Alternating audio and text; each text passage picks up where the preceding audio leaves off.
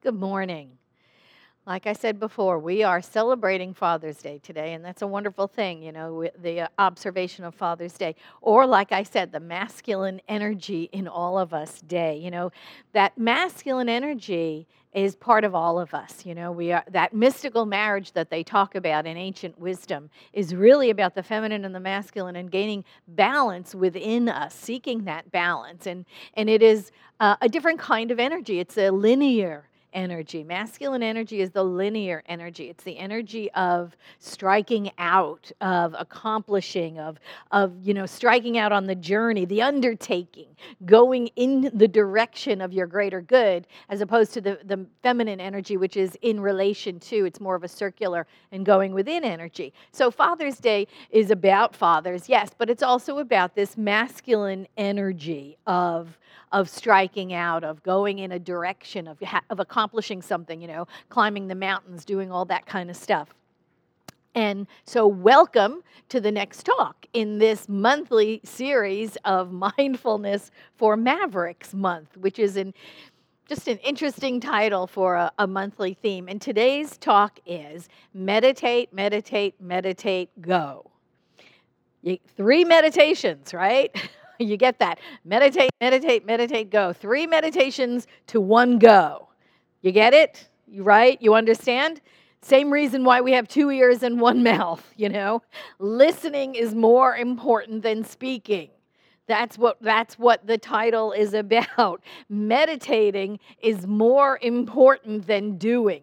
Or I should say more important to do before the doing right? The listening comes before striking out on the journey. Now, we've already established this month, we've already established that we are mavericks, right? Everyone in this teaching, everyone in this philosophy, the people that are attracted to new thought, we're mavericks to begin with. We know this. We travel uh, by our own inner guidance. We are the people that find our way. We, we uh, live our authentic lives. We develop a deep and abiding relationship with our own inner divinity, and we allow that voice to guide us. And so, even if the crowd is going this way or that way, right, or doing something or another thing, we go in the direction of our highest and best self. We are the ones uh, when the noise of that human race consciousness is telling us to do one thing or to telling us to go to, to one way, we question it, right? That's what makes us mavericks. We question it. We go within and we reveal our own true path. And that's why listening is more important and more important to do before the doing. It is more important to do before the doing. We have to first listen to that still small voice before we do what we do so that we know what's ours to do. And, and so that when we do, we take inspired action. We take inspired action. We know what to do when it's time to do. Ernest Holmes in Can We Talk to God said this The greatest good which our mind is able to conceive should be affirmed as a part of our everyday experience.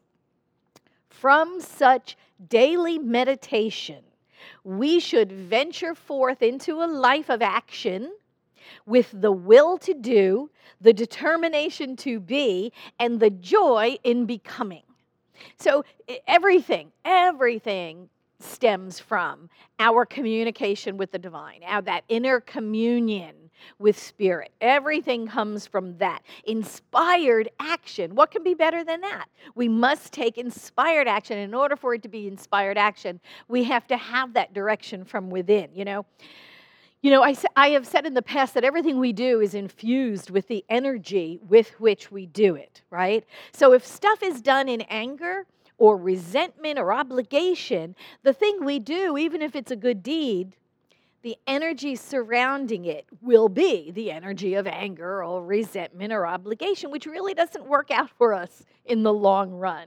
It really doesn't. Inspired action means to be coming from our authentic selves, to be coming from the joy of who we are. And I think and I think it also means the difference between reaction and response right? And we've talked about this in the past as well. Reaction is that instantaneous action to stimulus.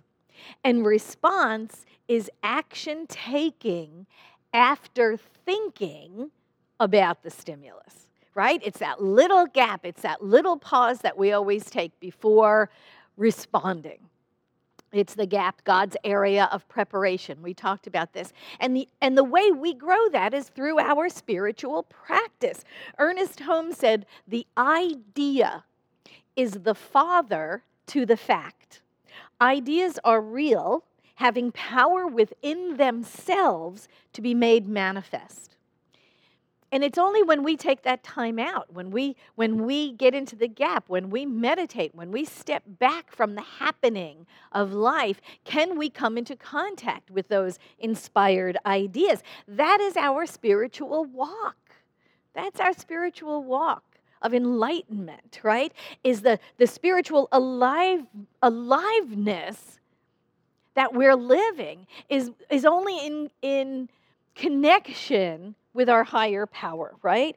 And, and we know that our spiritual uh, path is one of awakening in all areas of our lives so that we know what to do when it, there is something for us to do, and we know to do good.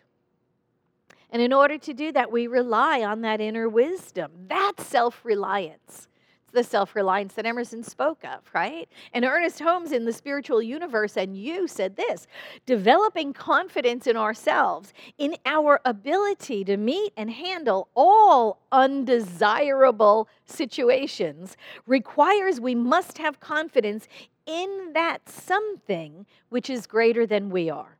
Then we will have spiritual self reliance. When this is done, the lesser must always give way to the greater. Weakness gives way to strength. Despair gives way to hope. Hate gives way to love.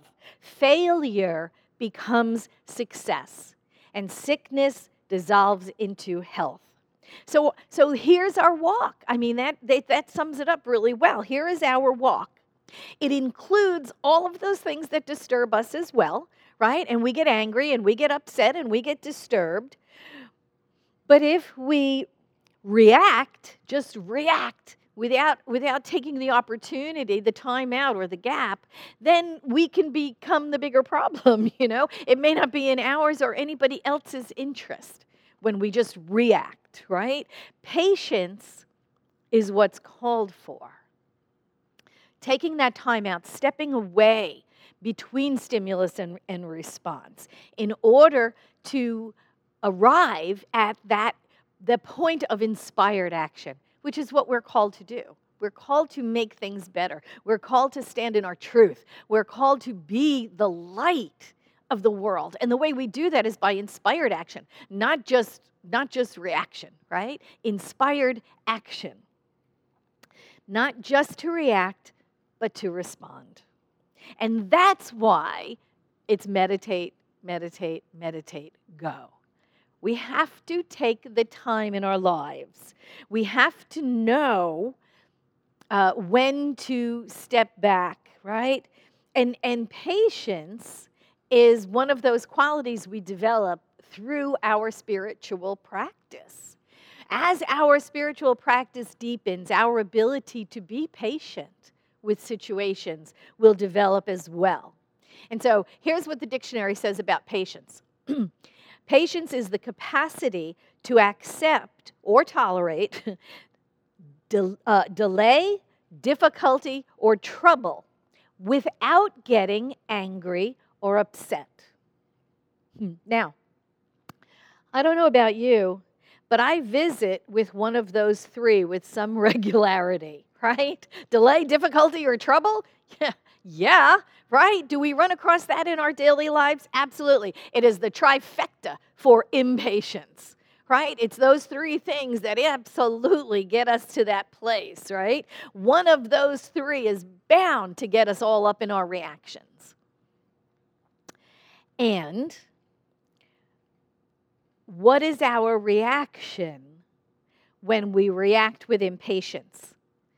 Usually anger, annoyance, or upset, right? That's it. With something out there bugs us, that's usually that's usually our reaction. That's the unthinking thing, right? Which only serves to make the challenging situation worse. You know, patience is what's called for in challenging situations, but our immediate reaction is usually not that.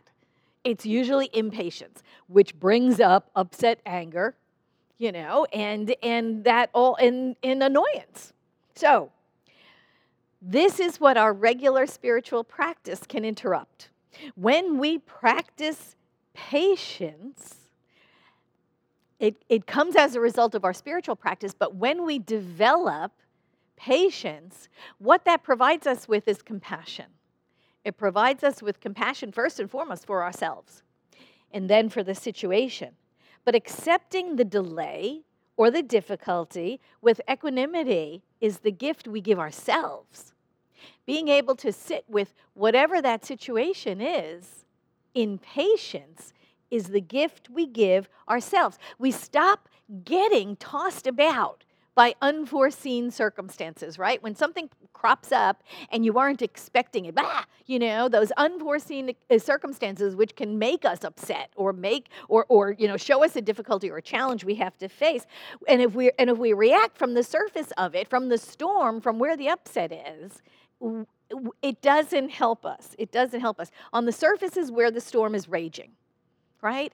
And so it, it, it behooves us to go and remember our spiritual practice, remember why we do what we do. And, and if things are, are all being tossed about in the storm of the surface, we know to go down the anchor chain, right? We know to go down to the depths because that's what our spiritual practice enables us to do. To just go below the surface. And when you get to the bottom, the, the sea is always calm down there, right? And it's always peaceful, regardless of what's going on at the surface. At the depths of the ocean, things are calm and peaceful, and that's where we want to be. You know, um, I'm reminded of the Bible story. You know, remember when Jesus calmed the you know the raging sea? It was in Matthew. It says a furious squall came up and the waves broke over the boat. Have you been out on a boat like when it, when that happened? It's just it's terrifying sometimes. And it was nearly swamped. And Jesus was in the stern asleep. Right? He could sleep through that. The disciples woke him up and said to him, "Teacher, don't you care if we drown? He got up, and now this is the way it's written in the Bible. He got up, rebuked the wind, and said to the waves, Quiet, be still and the wind died down and it was completely calm. Now, I'm going to suggest the story indicates we be quiet. We take the time out, the gap, right? I'm going to I'm going to suggest here that the action of stillness occurs around us after we have become quiet. I think perhaps the command to be quiet was Jesus' command to the disciples. And then the command, be still, was for the conditions around them to shift. Because when we get quiet first, when we go within, when we are calm, then we can speak our word. And when we speak our word from first cause, then the conditions change around us. But first, we have to disconnect from the pathway, right, of that trifecta of, imper- of impatience, that, you know, annoyance, that upset, that challenge, whatever it is. We have to disconnect from that. We have to interrupt the circuit. So the first thing we have to do is to identify that we are in the condition, right? We are in the condition known as impatience. So, perfect example we're stuck in traffic. Do you ever get that one? Right? You're stuck in traffic. Ah, it's bumper to bumper. You start getting annoyed, right? And we think that the source of our annoyance, or our upset, is the external condition of the traffic. Things aren't going our way. Things are not going our way. But that's not the truth. That's not what's going on. The thing that's out there is not the source of the impatience or the annoyance, it's what's going on in our minds. It is what the traffic means to us. It, the source of our annoyance is in our mind. always. It's what we believe about what is happening, the meaning we are making out of what is happening. That's the source of our disturbance. And you know, we already know what bugs us. We absolutely know what bugs us. Waiting in line, or the lady in front of us with all the coupons, or being put on hold when you're on the phone, being put on hold forever, or getting stuck in traffic, right? Or friends, you know, agreeing to meet with us and then standing us up. I mean, all kinds of things. We know the stuff that that bugs us that brings up that trifecta right of impatience and annoyance and challenge and upset we know the things that bug us for me it's computers I absolutely know this is true. I, it is such a source of frustration for me that that is the, the absolute inappropriate place for me to practice patience. For me to practice patience. So identifying the thing that creates the condition of imp, you know impatience then the next thing you want to do is feel what that feels like in your body. Where does that go? in your body. When we are awake and aware, we can observe, right? First, we identify the impatience. We realize it's not out there, but it's in here. So when it comes up within us, where do you feel it? Is it a is it a visceral thing? Is it in the stomach? Do you get do you get, you know, shoulder stuff? Is it in the back of your neck where you get headachy? I mean, where does it come to you from a from a physical standpoint? Where is it located in the body? Because it usually shows up somewhere. It absolutely shows up somewhere. You feel something, and you know what? It's usually unpleasant. It's usually not a good feeling. I've never had a pleasant feeling associated with impatience. I just uh, just haven't, right? It's usually an unpleasant feeling. So, so bringing these things into our consciousness allows us to address them in positive ways, right? I understand what's out there. That's the situation. That's at the level of effect. I understand my making meaning out of it again, going back to I'm stuck in traffic thing, it's like, ah, I'm going to be late. I'm going to be late for work, or I'm going to be late for the date, or I'm going to be late for my meeting, or whatever it is. That's what's causing the meaning I'm making out of the condition, not the condition itself. And and because I'm feeling that impatience in my body somewhere, that's making it, you know, worse. That's setting up a condition inside my body that's unpleasant for me to deal with. So being awake and aware and on my spiritual path, what do I do about it? What do I do about it? And see, this is the importance of the gap. This is the importance of stepping back from the condition, the situation, the stimulus, so that we can respond rather than react. And what we can do in response is look around the environment. What is pleasant in the environment? What is pleasing? What's whimsical? What's something funny about this situation? That is a mindfulness practice. That's what we do in response to the things that we have no control over, to that trifecta, you know, of impatience. We can respond differently. And that's why we meditate, meditate, meditate before we go. We think, think, think before we act. So that when we know what's going on, we can change the condition. Even if we cannot change what's going on in the environment, we change our re- response to it we, we alter that loop. We don't go down that same neural pathway. We create a different one. This is a mindful practice. It interrupts the pathway we usually take to annoyance and to upset and to anger.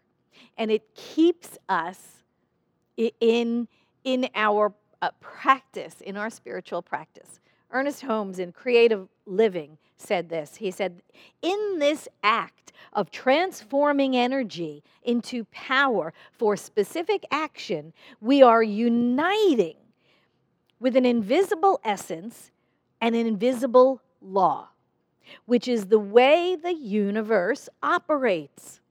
If we identify ourselves with the source and perform the act, we may know that our word establishes eternal harmony, transforms everything, and rearranges everything to our benefit. It is an act of complete surrender.